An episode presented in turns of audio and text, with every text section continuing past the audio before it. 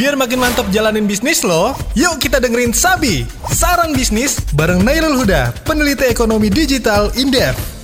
dari data survei dari AFTE ternyata kita masih mengalami gap talent di bidang data scientist dan data analisis. Jadi 60% perusahaan yang bergerak di bidang fintech itu mengaku mengalami kesulitan untuk mendapatkan talent di bidang data programming dan data analis. Ini ada peluang di sini. Jadi skill untuk data analis, data programming itu menjadi salah satu yang dibutuhkan di Yeah. masa depan.